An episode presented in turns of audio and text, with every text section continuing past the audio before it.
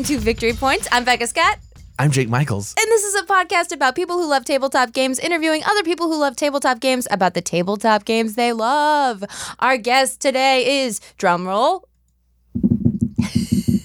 Scott Gaeta! Boom, boom. The mastermind behind Renegade Game Studios, a 20 year veteran of the gaming industry, uh, hails from San Diego, California. I didn't actually write a bio for you down. That's okay. Uh, You're just Scott Gaeta. Everybody Oh, should know who you are. Really? Well, uh, yeah. I you mean, called me a mastermind, so I kind of like that. yeah, Yeah. absolutely. That's how I think of you. Did you ever All play right. the game Mastermind? It's a great game. Is it? Yeah. I don't. I don't need to play it. It's old apparently school. I am a mastermind. There's like It's an true. uh the picture of Mastermind that I have from my childhood. I think has Orson Welles sitting in a chair just looking at the camera, and What? that's the title. That's the bo- that's the cover of that game. Wow. Oh my god! Like- M- Mine was very plasticky with little colorful pegs. Yes, that's the game. But like there, there was a weird unattached picture of some regal looking man. It was either Orson Welles or someone who looks a lot like, Like him. like what was era? it Scott Gaeta who time traveled to the 1971? past? Like 1971 yeah, so Orson Welles. beard and fat, but Yeah. like still, he still had a good. Yeah. Oh, had that wasn't jawline Scott. still, or jowl line, I should Jowl, say. jowline. Uh, Scott. yes. For people who don't know, wh- what is Renegade Game Studios and when did you create it? So Renegade Game Studios is a tabletop game publisher. What? Yeah, and it's celebrating its five-year anniversary this month. Yay! Uh huh. Congratulations. Thanks. Yeah. So you uh, tell tell me all about how you first got into being on the other side of the world of tabletop because obviously you've been a lifelong gamer. Yep. Yeah. So yeah, you know, lifelong gamer started as a kid in middle school playing D and D. Right during lunch was very popular thing to do. During lunch. During lunch, during lunch hour, in a middle school, a bunch of kids sitting at a table playing D and D with their lunch. I can't tell you how popular we were. That was incredible. Like we were the envy of the school. really? Oh yeah, for sure. That's amazing. Yep. Yeah, it was Prom king, prom queen, was Oh, dungeon master, and, yeah, in and the making elf, for yeah. sure. Yep. I assume that you're not being sarcastic. Uh, no, Or not at all. It is. It is sarcastic. It is sarcastic. yeah. Oh, see, No, I that mean- sounds pretty cool to me. no, I, I, I would say for the most part, I don't have any, any memories of like us being picked on or anything else. Maybe we were just oblivious to it and, or just didn't care. But I think we were just People normal probably just kids didn't doing bother, kid yeah. stuff. Yeah. Yeah. Yeah. Man, So that was, I was terrified to do it in public. I was. We always hid under the code name like, "Do you guys want to go play football?" And none of us played football. That's awesome. We definitely did not play football. yeah. Uh, yeah. And I think we were at an age, right, where you, you don't know whether or not like it's a really big deal. You're just in that, you know, we're just doing kid stuff and whatever. Um, That's by- great. Right. By The high age of school innocence. age, Yeah, then you're super self-conscious about yeah, it, yeah. That's a different story. For sure. really? Yep. Okay. But uh, so then later on, you know, fast forward, uh, I owned a store, a game store. What was it called? It was called Collector Mania in Parker, Colorado. Ooh. It is still there to this day. Where is Parker? Parker, Colorado is a Denver suburb about uh, 45 minutes outside of Denver, like southeast of Denver. Okay. Yeah. Collector cool. Mania. Collector Mania. Yeah, because I started off like with comic books and movie posters and things like that. I had a movie poster business that sold posters and, and all that sort of stuff. You've done everything. All sorts of crazy stuff. Okay, so then it became more of a game store, card trading cards specifically. Yeah, so you know, right, Magic had taken off a few I'm- years I'm before familiar. that. Yeah, it's a little game. It's it, it's still going. It's hanging hanging on by a thread. I hear. Right, yeah. right, right, right, right. Just Yeah. a thread. I never talk about it on this podcast. No, I'm sure. uh, yeah, and then I started with the Star Wars collectible card game came out, and that was huge. And I got on the radar of a company called Decipher that published that game.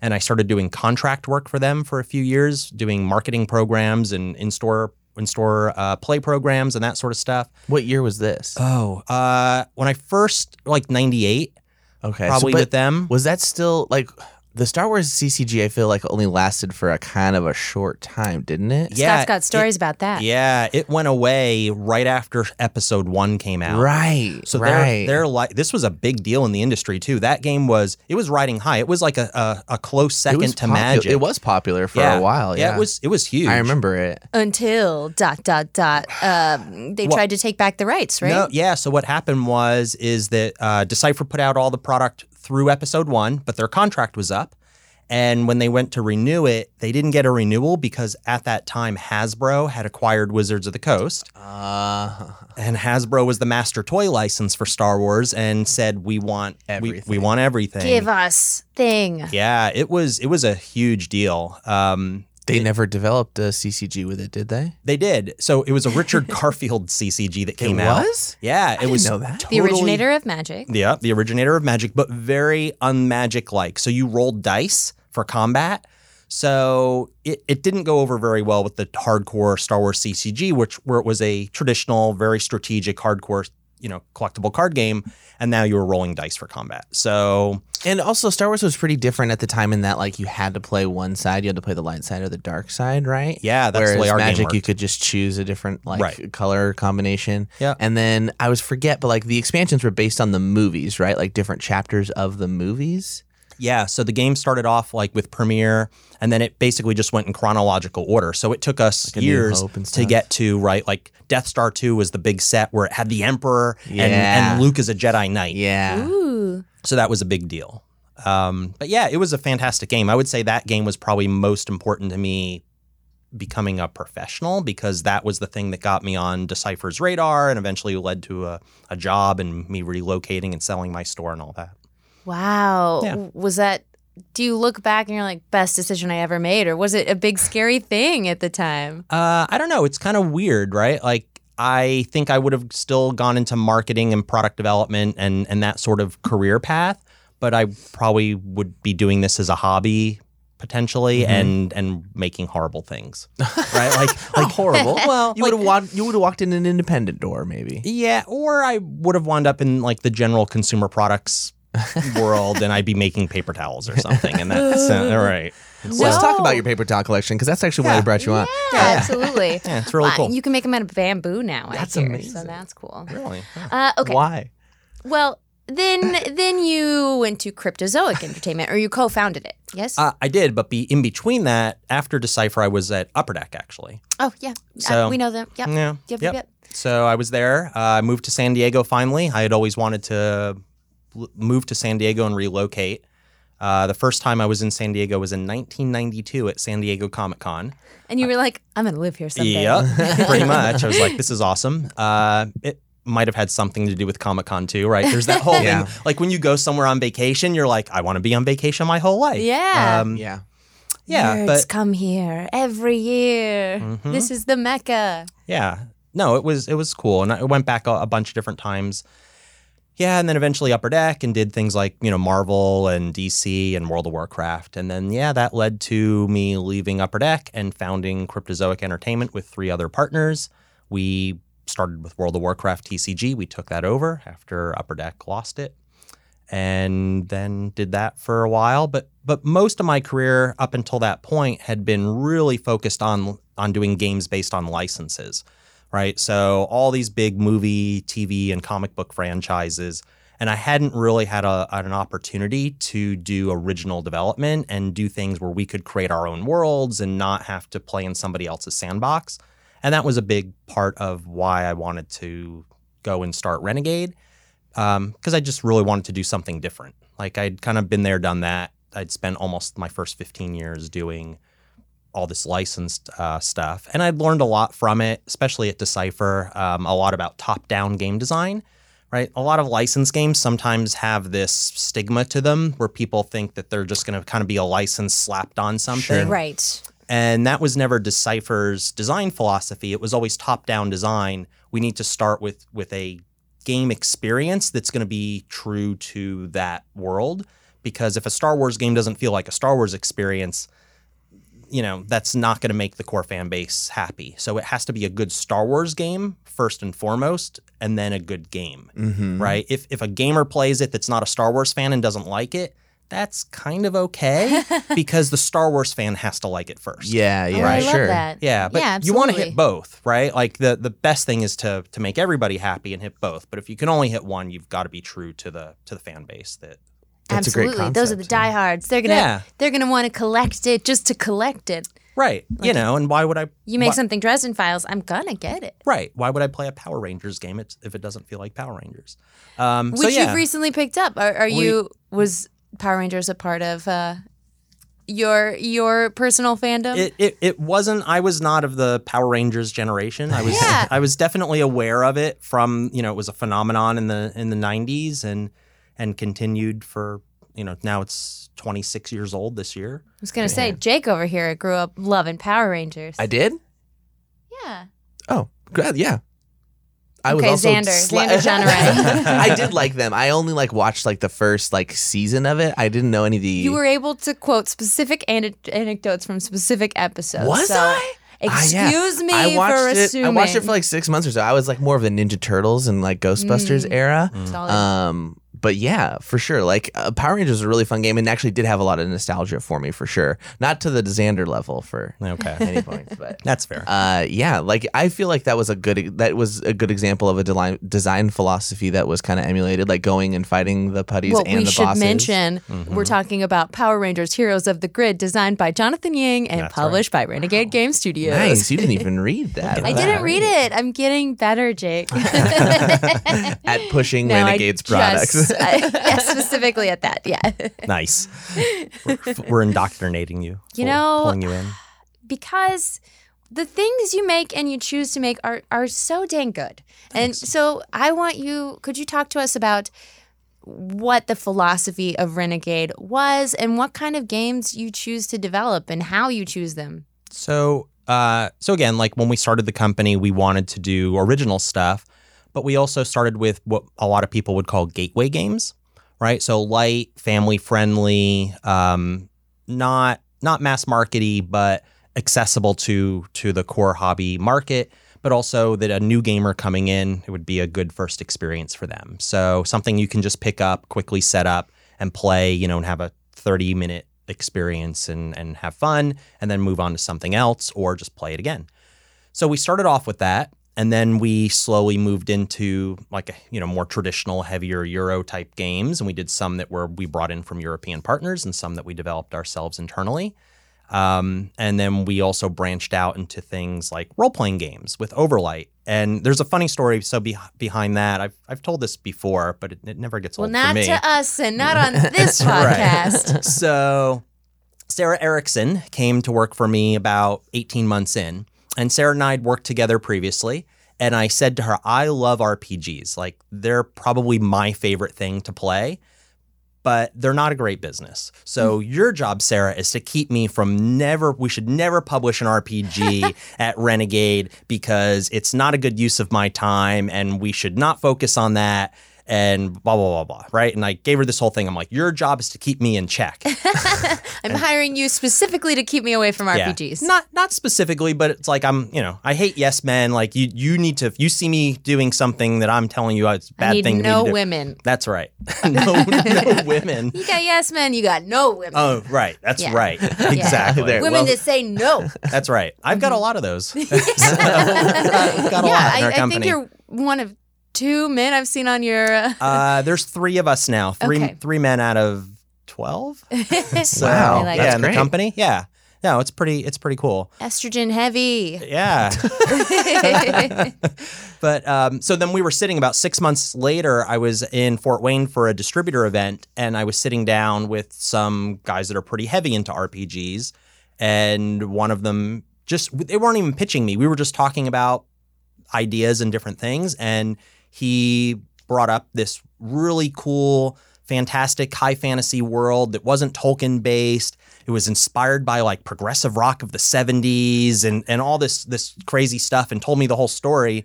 And I was like, that's awesome. Like if I ever was gonna do an RPG, I want to do something really, really different. So let's do that and let's make it. And it was what turned out to be Overlight. And Sarah Then was the floodgates open. uh-huh. Oh yeah. and Sarah was sitting right next to me, and I turned to her and I was like, "Man, it's only been six months and you already failed." so, but but yeah, our overall philosophy has been we didn't want to be early on. People would say, uh, "What what kind of games does Renegade make?" And I would just say, "Fun." Fun games, right? Like we didn't want to be the company that only made gateway games or only did heavy euros Yeah. or only did RPGs. Um, we wanted to kind of have something for everybody. And part of the philosophy is if you if you join us with one of our games that is a gateway game, then the next step that you take, we want to have something for you. Or if you discover role playing games, we want to have something for you as well. So we we kind of want you to be able to dabble within the whole family of Renegade games and not have to look elsewhere, right? Like Yeah. we want to kind of keep you in the family. Yeah. Ooh. Yeah. Similar to Netflix's philosophy. Never ever leave. That's right. That is, yeah. I was like, okay, Scott, there is a, a, a flavor of Renegade. Like when I think of Renegade, there is a certain image that comes to mind, but I can't nail down exactly what it is. And it's exactly that, that I don't think of just one type of game or feeling of the game experience. I think of every type of gradient of difficulty and crunchiness of game that Yeah. there is, is something that you have. I would say probably the crunchiest Euro game is Architects of the West Kingdom and Uh, that whole Yeah. uh, line. Yeah, his next one. So Architects is crunchy. The next one coming out, Paladins, that comes out this fall, is probably the heaviest game that Shem and Sam have done to date. It's it's really good. I've already asked you guys to send me a copy. Yeah, so. that's right. I so think- that's that's part of like a trilogy of games or a world of games because there's Crusaders as well or So- Voyagers or something. no. So uh, the first trilogy was the North Sea trilogy, North right? Sea, Where okay. it was um, uh, Raiders, Explorers, Raiders, and Shipwrights. shipwright. Okay, shipwrights. Yeah. So there was those three, and that's the North Sea, right? Vikings. which are exploration. Like, what's the? How would you define those games? Are those so, worker placement so as well? each one has. Uh, so Raiders is is definitely worker placement. Um, uh, Explorers is tile laying. okay, and kind of you know you're building out your map. And Shipwrights has worker placement and a little bit of like a uh, mix of both. yeah, a little bit mix of both, a little bit of engine building. Um, and then the West Kingdom trilogy is the next trilogy, Mhm. and he's got more plans. So this one moves to like a different part of the world, but kind of different era. Yeah, But it's it's not it's a little more renaissancey. yeah it's it's um it's not 100% historically accurate right Well, like yeah. it's it's a it's it's inspired by these periods in history but these aren't history lesson type games Sure.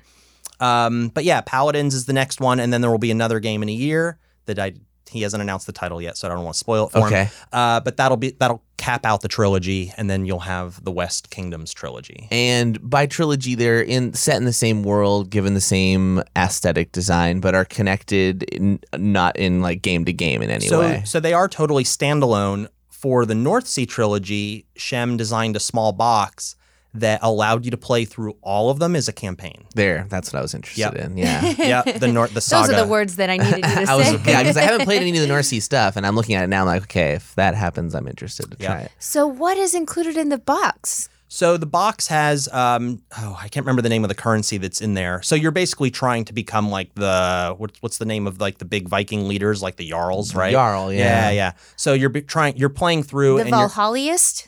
uh yeah, yeah, Yeah, yeah, yeah, yeah. Ye- yes, that's the technical term. yeah, I didn't I didn't want to go there because I thought it was a little too highbrow for your uh, it's old school. Yeah, Yeah, I don't yeah. get it. um, yeah, but you're playing through the trilogy, and and there's elements that move from uh, game to game, and that have a consistent thread through it. And at the end, you can be, you know, Yeah, basically whoever's the- acquired the most from their most success through the three games. Exactly. That's cool. Yeah. That's great. yeah, it's neat. Yeah. I love that.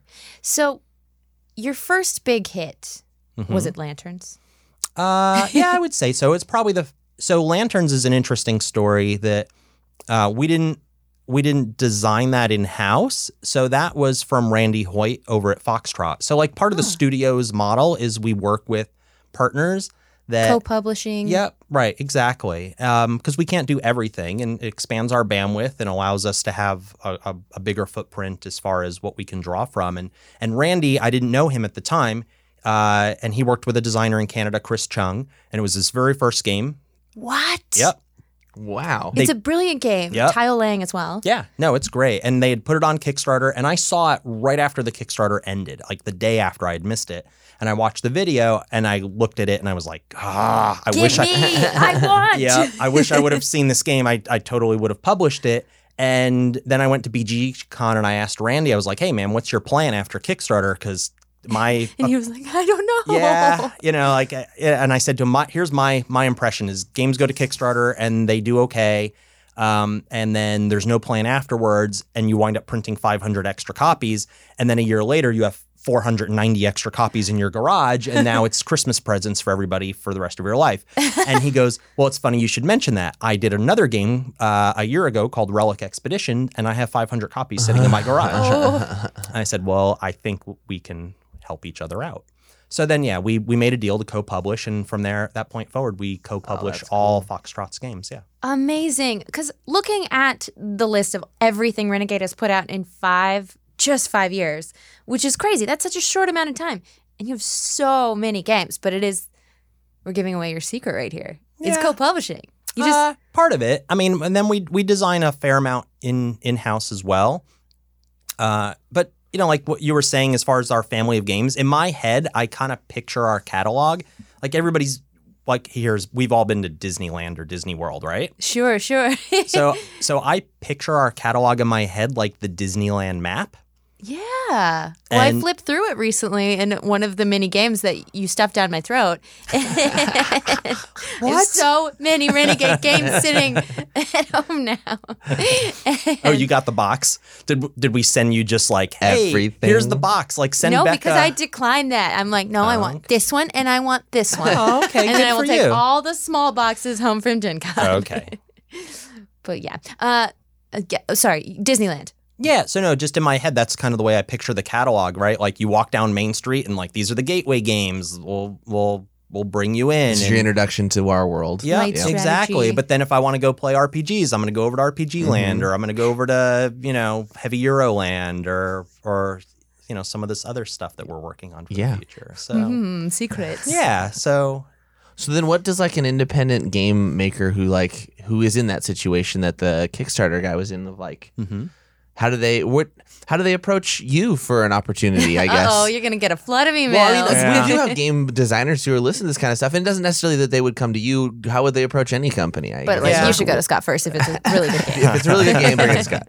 So, um, you know, for the most part, it is just doing pitches. I've I haven't done this the last couple years, but uh, about three four years ago, I would go to Gen Con and ahead of time, I would put out my schedule and say, um, I have all these thirty minute slots available, and I would sit and do and listen to pitches every thirty minutes for four days straight. Wow. But now you got a guy for And uh, that. I saw it. yeah, Dan Dan does some too, but um, but as as we've kind of built relationships with designers, and we tend to work with the same designers more than once, um, because once you develop that nice working relationship, Yeah. it's it it just shortens the the the window right of of having to even go through that pitch.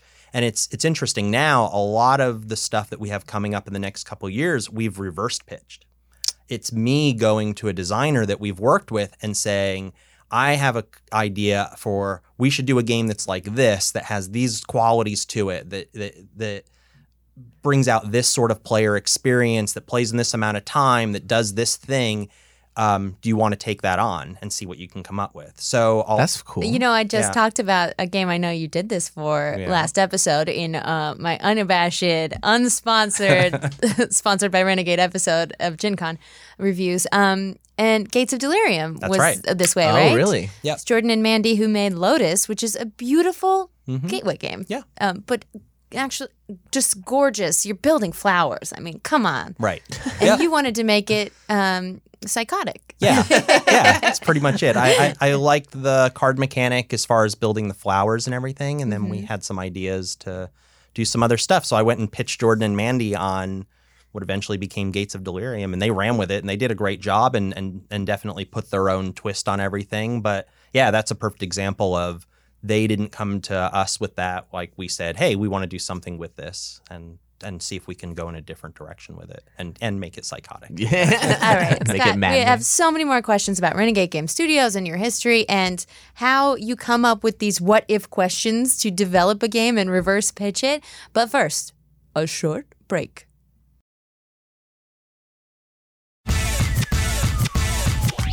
Welcome back. We're here with Scott Gaeta of Renegade Game Studios and citizen of the world. Citizen of the world. Yeah. oh, that's very nice. Mastermind, obviously, we've already mentioned. Uh, okay, Can so I have a volcano lair at some point? I imagine you do. Don't you live between two mountains already? Ensuring that's a nightmare, though. Yeah, I live in. Oh, that's true. I live in San Diego, and so That's Not an many volcanoes. earthquake It's such That's a true. pleasant place to live, is it not? it is. It's awesome. Like every time I go down there, there's a lot of like calm in a city that's still very active. It's Mhm. so it's so perplexing. Beautiful rolling hills, lots right. of palm trees. no horrible. Don't move there. Yeah, no. Stay out Stop of the Scott migration. City. All right. I have so many questions. Okay. No, I don't. I just want to hear you talk. Uh, so, you're not particularly a game studio that focuses on Kickstarter games, as many studios tend to be these days. Right. Why is that? Um, well, when we started, we most people use Kickstarter for funding, and we didn't really need it for funding. Um, so we've just, and also it's a lot of work, right? And it, and it takes a ton of time out of your schedule where we could just make the game and and, and release it and get it out onto the market and, and market it. And right, my background was marketing, so I didn't feel like we needed that. That we could do a good job marketing the games, you know, not using Kickstarter. Um, that said, one of the weaknesses of not using Kickstarter is that we don't have a direct a direct relationship with all of our customers, right? Like a, a company that only uses Kickstarter knows exactly who all their core early adopter customers are, and we don't. Um, so we've run some, and generally when it's us entering into a new category. So when we did our first RPG with Overlight, we ran a Kickstarter because we wanted to form a connection with role players Hmm. that normally wouldn't wouldn't think of us as a role playing company. Smart. Yeah. So It's almost like you've done this for a long time, this marketing thing. maybe. I mean, you know, it's it's a little trial and error too. So Well, and also it seems Kickstarter, a main benefit is it's essentially counting how many copies you need to print, and then some on top of that, so you don't have 490 sitting in your garage. Right.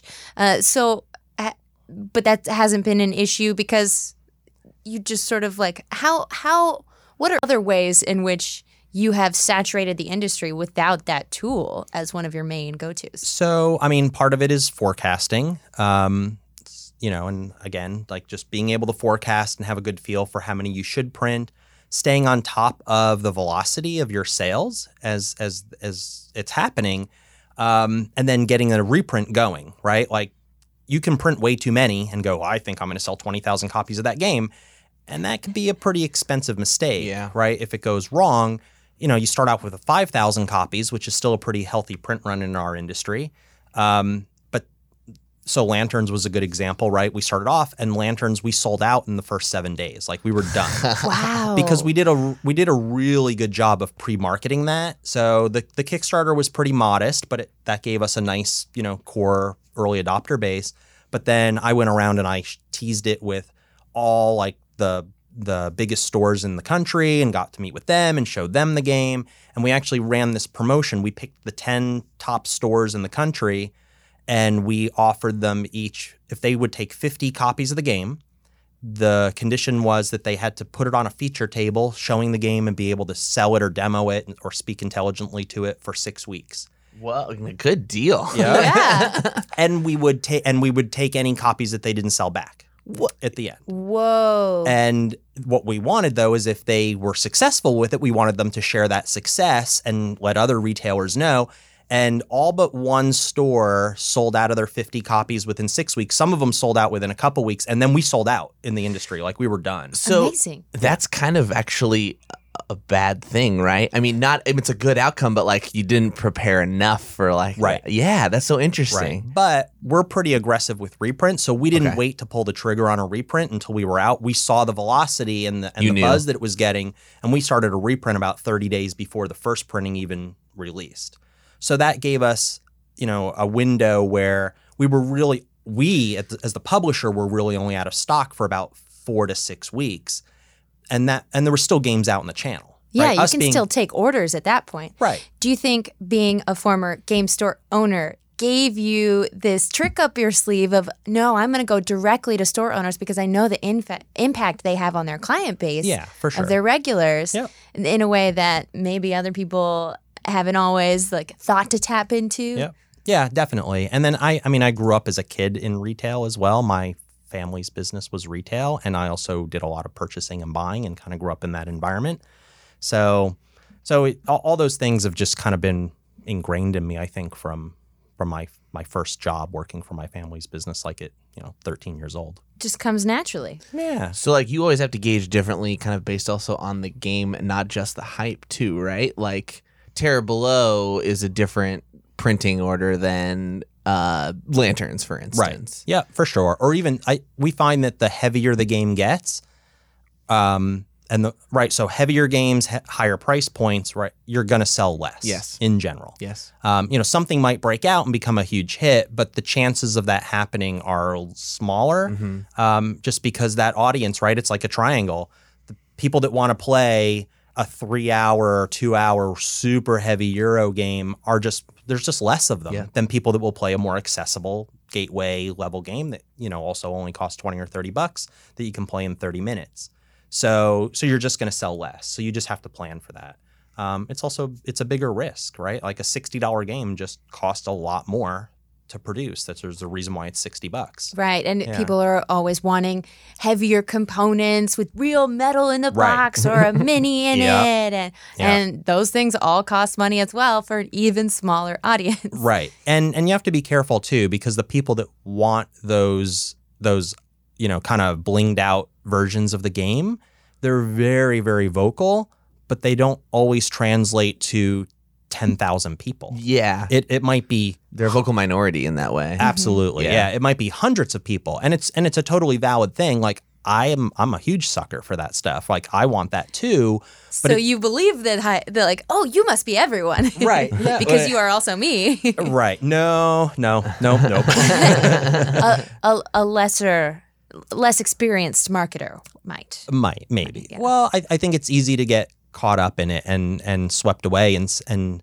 listen to right that vocal minority on the internet and kind of get into that echo chamber of like, oh, well, they all want this, and it's like, ooh, wait, yes. They all are nine people. exactly, yeah. Yeah. Be careful. I have just a little anecdotal uh, story about this. So last weekend went to uh, Amir, our friend Amir, threw a little party, and he said game day, and so I thought games, and I was like, oh, I should have gone home and brought a bunch of boxes. I showed up, and there's some Netflix show called Minute to Win It, and it's like putting a ping pong ball on a spoon using only your teeth and dropping it on the other side of a table and like silly games that are all dexterity based and n- no board no nothing to buy except ping pong balls and you know skittles and a straw that you have to Like suck the skittles through Pic- picnic games, right? Yeah, You'd play it like the family Yeah, picnic. yard games and Yard stuff. yeah, games, yeah. there were teams and there was a score and there was a gift card given out And, and you brought Ex Libris and tried to set it up on the Luckily, table. I was coming nearby. from somewhere else, but I was like, should I go home and bring twelve games? Um, nice. What kind of what kind of gamer am I if I bring no games to Right. this game day? Um, but it worked out. And then at the end of the day, you know, gift card had been assigned, and I was like, "Ooh, we could play Contact. It's a fun word game where it's kind of like a mind meld type thing. We talked about Medium last episode, um, and you're you're just uh, you're spelling out a word and giving one letter at a time, and people have to get one more letter by asking questions, um, and the answer to the question has to start with a letter. I won't go into exactly how to, you know, it's a fun word game. Yeah. And somebody was like, "Okay, let's not play something super complicated." Yep. I was like, what? But this is the easiest game I could think of. They were like, let's play this game where we count to 12, and if you say the number 12, you have to drink. yep. Exactly. It's also not was the end of the day oh, okay. game too. well, you It's know. I will say that game. I that's one of my favorite games to play. One of like my favorite parlor games, and I taught it to my in-laws. Parlor game, thank you. And my in-laws insist on playing it every time. It's we visit now. excellent. All right. But it is harder to explain than it is to play. I did a much better job then than I did now. No, but because, you- but because I I had always people that struggled- knew. We did examples. That's right. I always struggle to explain it because it is like a whole concept to get, and then it's like just play and you'll figure it out. Yeah. It definitely is one of those. So so I have a question for you. Uh-oh. There was a there was a gift card at stake.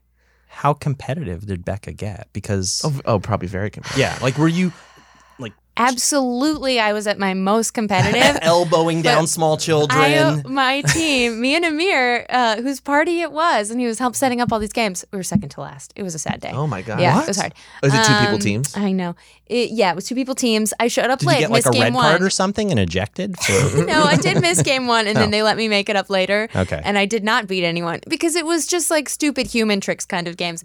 Game one that I missed and had to make up, you put an Oreo on your eye. And you have thir- and one minute to get it into your mouth without using your hands.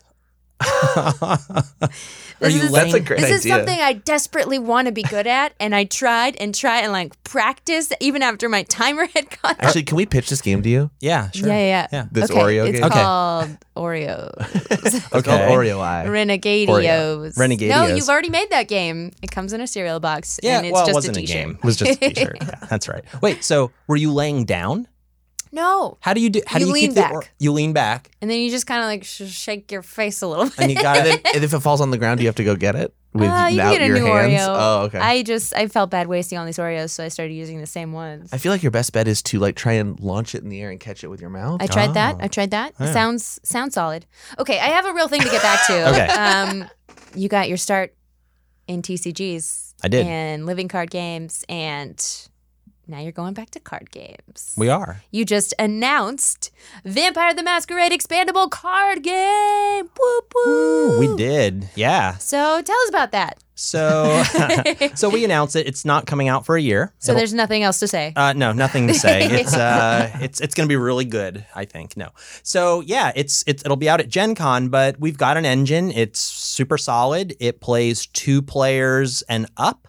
So if you if you're familiar with Vampire, right, like the world combat's part of the world, but it's it's not probably the core driver in the world, right? It's more about the maneuvering and and politics the beast and within. yeah. So it's it's pretty cool. Like we're really really happy. Yeah, I'm trying real hard to get Arthur. embraced right now, personally. So Yeah. get that going. There you on. go. It'll happen, Becca. Thank Yeah, It will. It's Chloe. Yeah. So we'll we'll have more more to sh- to share on it in the pretty near future. Right, it's a ways Um, out. It's a ways out. Yeah. Do yeah. you always announce a year ahead? not always, but we wanted to announce our partnership with with Paradox and White Wolf and let people know that it was coming because we have some plans to be able to have some early adopters come in and maybe beta test it and and things like that um, after the first of the year. So So basically, people should be real hyped. yeah, There- it's it's good. There It's- it's was a vampire game in the old days, wasn't there? It- what was it called? So originally it was called Jihad, Jihad. Yeah. Yeah, Jihad. and then they changed the name of it to Vampire: The Eternal Struggle. yes, okay. Yeah, I and then- remember Wait, this I just typed I'm- jihad into Google and Oh, it didn't yeah. help. I No, never, no. I never played a lot of these old CCGs, but I was, I was a subscriber to uh, magazines like InQuest, Yeah. which had every CCG that was ever printed. Like Yep. they'd have pictures of them, and I was always fascinated You by these ones. Yeah. I, I sat at the table and, at lunch and pretended to not look at it. That's right. Had it inside of a football magazine. That's right. You're like, how did this get here? Who who left this on the table? This isn't mine. I just don the helmet that's clearly I got at Goodwill. Still got a tag on it. That's right.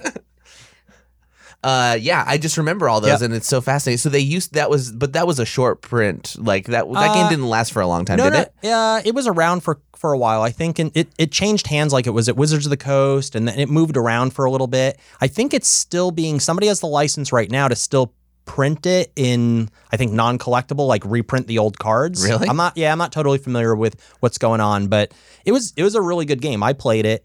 Um it was a little long, Yeah. right? Like and it it's definitely a product for its time of its time, but Yeah. it's it's a really solid game. Um what we're doing now is I would say true to that experience. Yeah. What can you tell us about it? Um, yeah, I mean, not not too much more. So it's like I said, it's two players and up. Definitely, the multiplayer experience is is a core part of the game. Uh, but you can play two players, which in the old game you really couldn't play just two players. Oh, Uh, it- really? yeah, you had You to had play, to play the clans multiplayer. and stuff. yeah, well, you just had you just needed mul- more than two people, and, and it really was probably best at four. up. Oh, yeah, I didn't know that. yeah, but it was a long game. Like you would play for two hours plus. Um, yeah, I'm really happy with this, and it scales nicely. We'll be able to bring in other things down the road.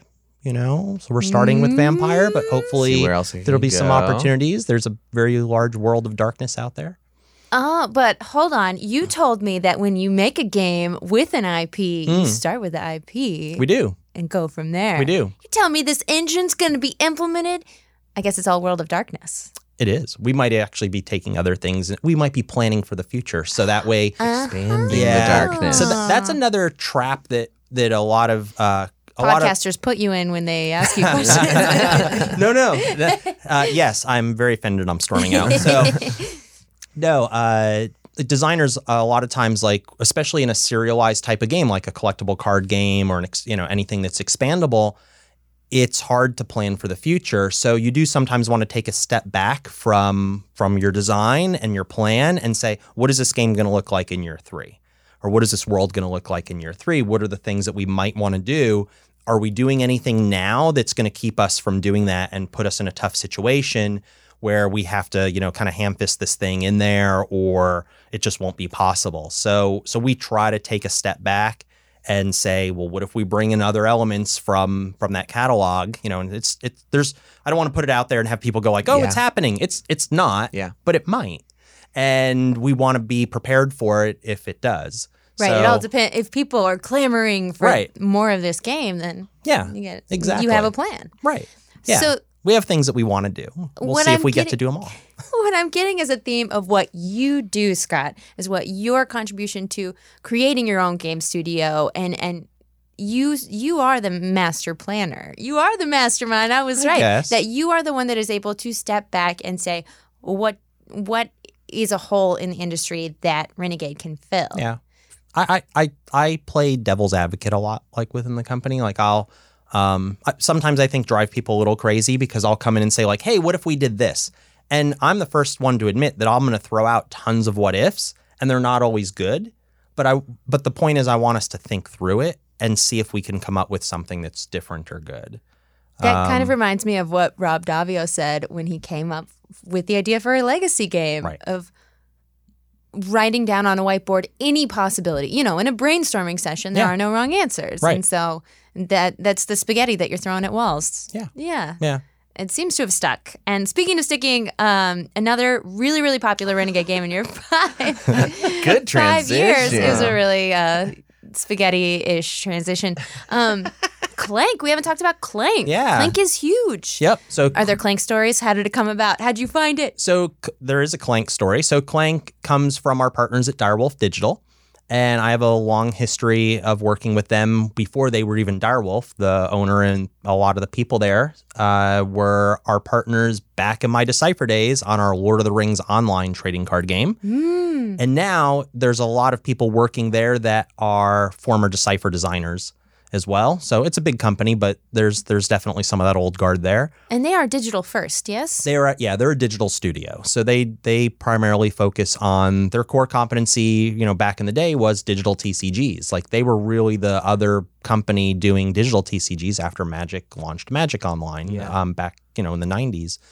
So so how'd they make such a perfect tabletop game? Well. I mean, they're they're game designers, right? And ironically, I was I was going out and spending a little bit of time with them, uh, talking a, about one of their digital projects, and we would play tabletop games that they had designed.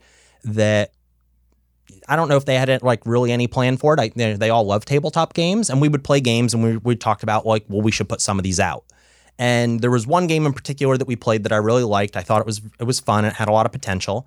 And then And call, called There is a Dragon Underground and No. you must no, it steal wasn't. its stuff. it's not what turned out to be Clank. It's something else, and you haven't seen it yet. Ooh. So, and I don't know, maybe maybe you will someday. But uh, then you know, six months or so passed, and uh, Scott Martins over there called me up, and he's like, "Hey, let's let's let's move on this. Let's let's make a board game together." And he said, "We're going to send you a prototype. Uh, check it out and let us know what you think." And I thought it was going to be this other game. And it wasn't. It was what turned out to be Clank, and it was pretty funny, right? It was your typical prototype. Like the map was drawn out on a piece of white, like almost like butcher paper, uh, by hand, and the cards were, you know, just uh, proxy cards put in sleeves and stuff.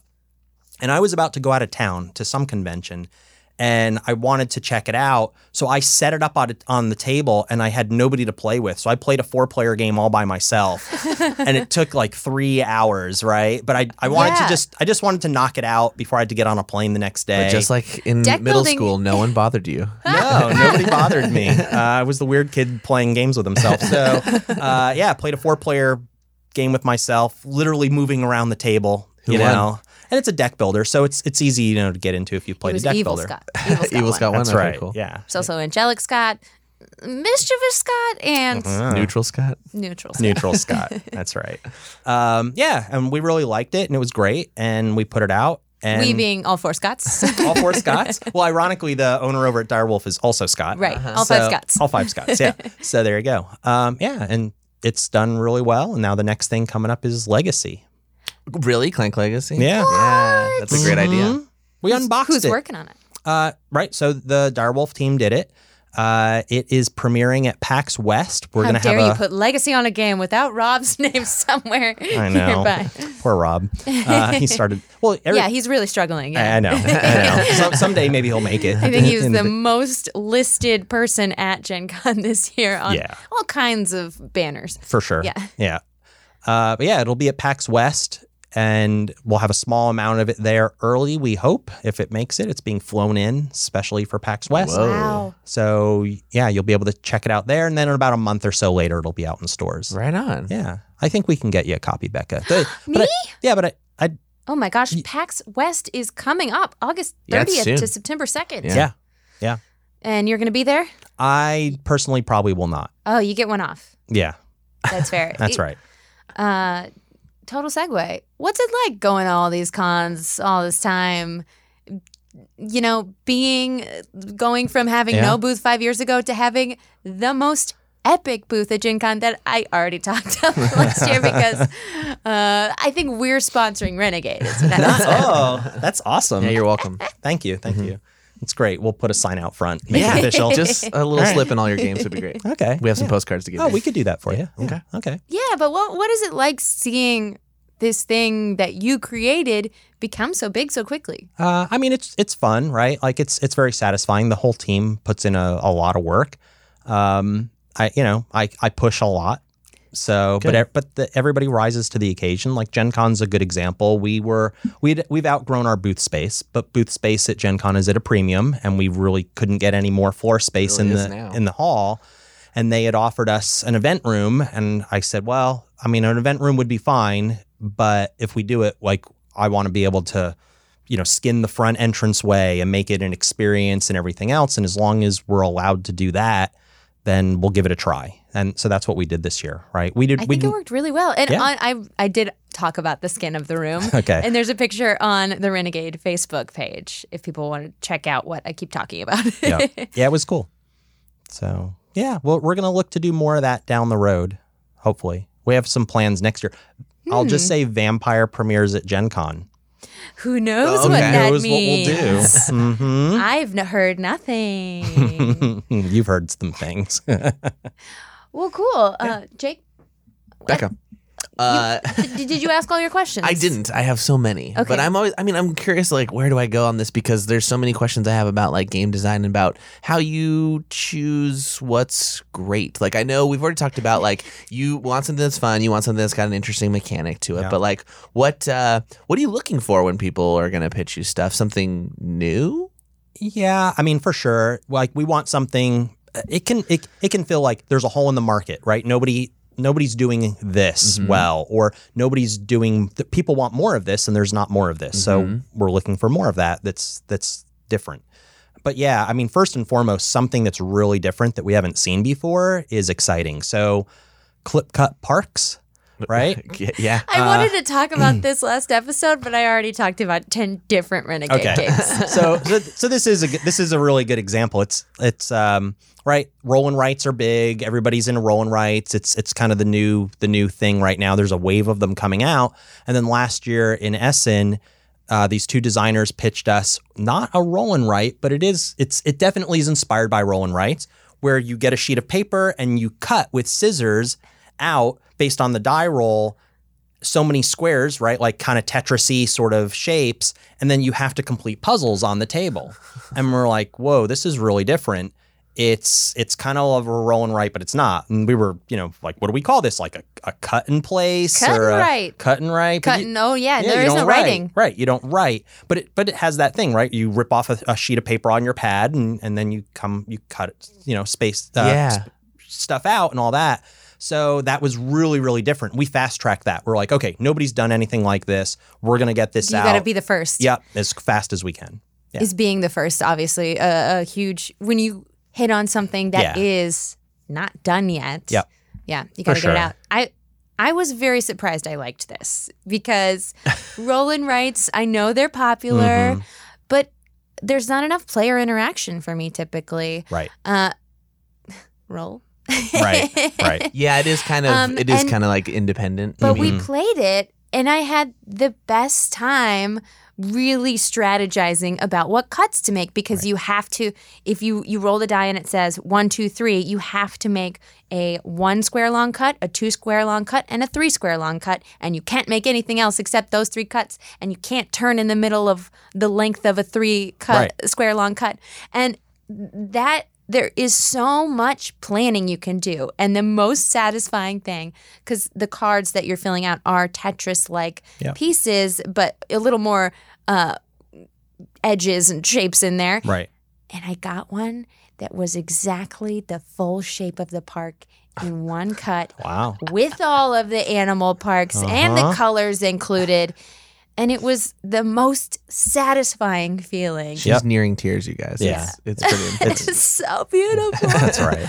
I made a park. uh, but I, I was surprised that I enjoyed it so much. Yeah. And I don't, I don't, you know, when you can have that level of strategy, even though it is a game that you could Mm-hmm. essentially play, you are playing solo alongside other people. right. And that that was the experience we had too. Like we we played it, right? Played the prototype in Essen. Dan Bojanowski discovered the game. He he's the one that took the pitch meeting and you know, he came back and he's like, "I think this is kind of special." And you know, and you play it sometimes you everything gets that uh that discount. The first time you play something, it's it's it's It was the first time. It's the first time. try it a little different. Right. And we were like, we need to play this a little bit more and see. And we're like, huh, it's it still feels really different and cool. Yeah. So yeah.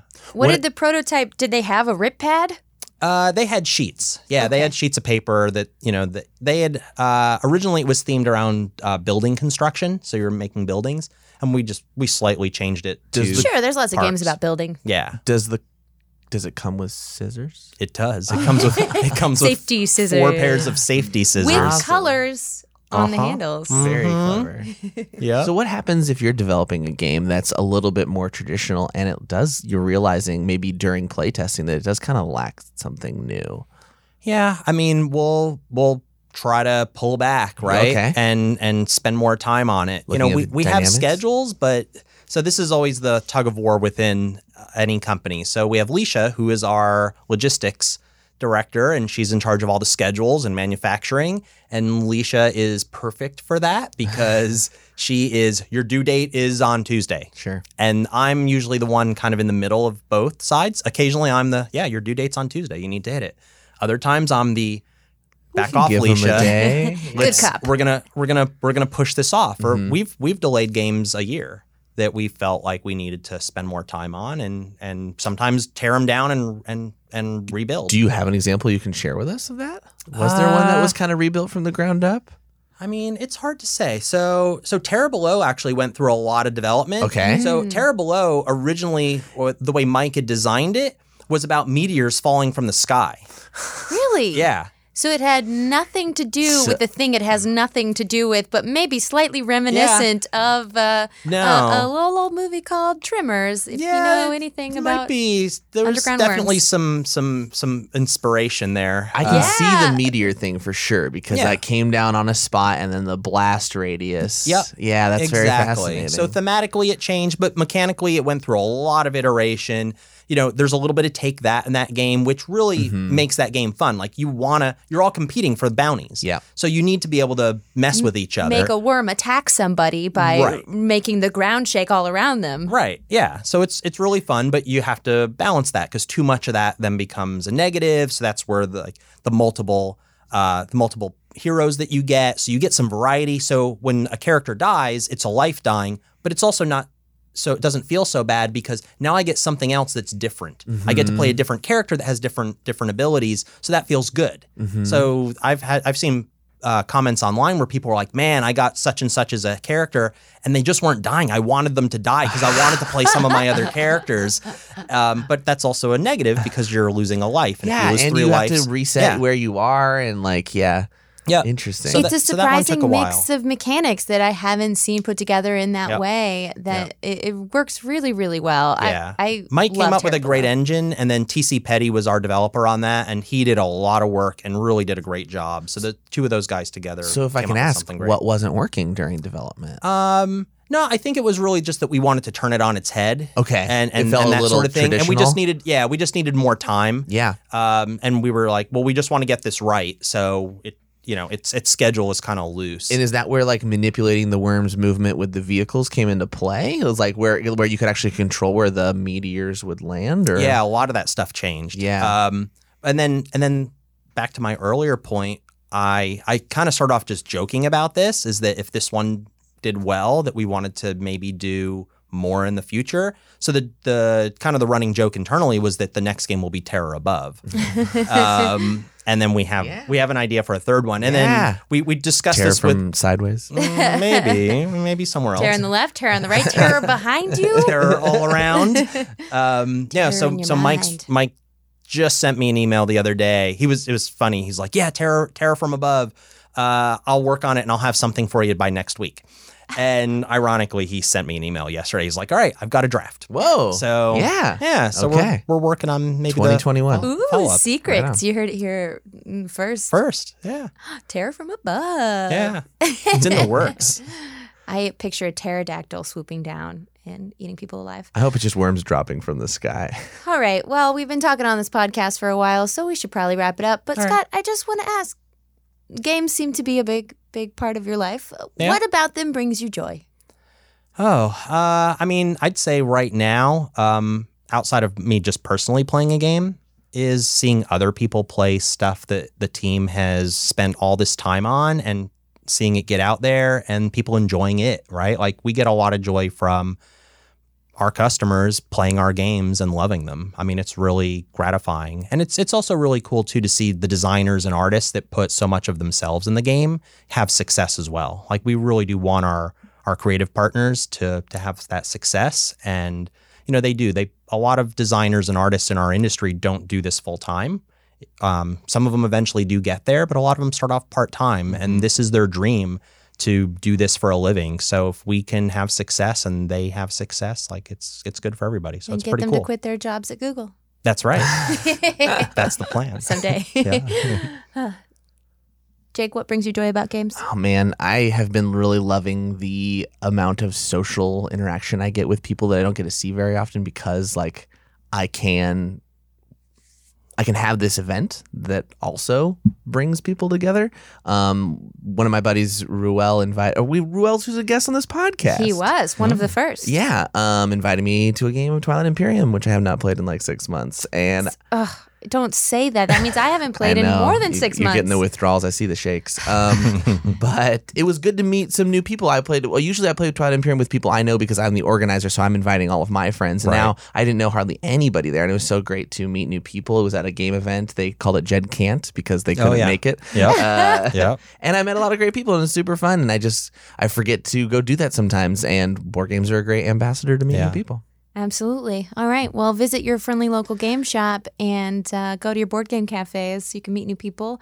Uh, and Becca, what brings you joy Yeah. about board Yeah. games? fucking everything, man. it's my life. That's the T-shirt. You know? That's the T-shirt. What brings me joy about games is when I get to play them off camera. there you go. That's true. No, and and on camera too. But you know, it's a it's a refreshing. It's refreshing whenever I to not have to perform at all. time to do it. Yeah, Yeah. yeah, yeah. Not have to be sure. on. Yeah. Yeah. As as fun That's as it is fair. that I get to do this all the time. Sure. When I get to uh, just play a game and not also entertain, it's like next level. But bam. Yeah. Uh, well, that seems like a perfect place to end. But first, what's one thing that has absolutely nothing to do with gaming that you love? Nothing to do with gaming that I love. Uh, so I do spend a lot of time camping and backpacking. Oh, right. You were telling me. Yeah. Why- probably why is one- it? Probably on average, like once a month. I'm off somewhere on a weekend uh, doing something. So Yeah. I, I've been doing it with my sons for a long time, and my youngest now is uh, he'll be 13 next month. So and he's just gotten into backpacking and stuff. So yeah, we're we're gonna be backpacking the next three months, one weekend a month.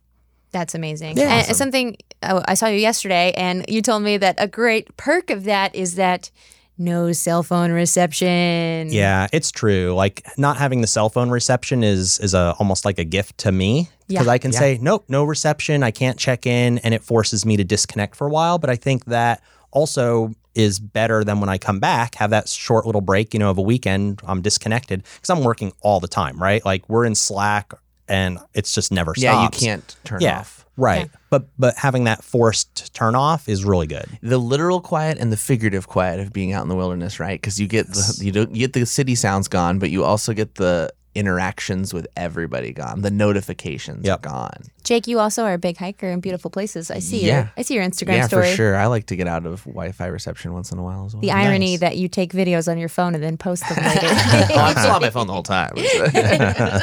nice. All right. Well, you folks at home, please remember that you need to disconnect every once in a while. Stop listening to this podcast and go stare at a tree. but before All right. you do, make sure you like, subscribe. Rate us. Give us a five stars. Five stars on iTunes. That's what we need. There's- there's we not any other no options, less. right? Yeah. Yeah. I mean, don't even bother if you're not going to do five stars. Come on. Oh. No, you can't. but, uh, rate us honestly. If you click any of the lesser stars, I think that shuts down your hard drive. yeah, I think don't I've Yeah. I've implanted a bug that uh, you're going to get a terror from above. That's right. and below. Seriously, I'm coming for you. Anyway, thanks for listening. Bye. Bye.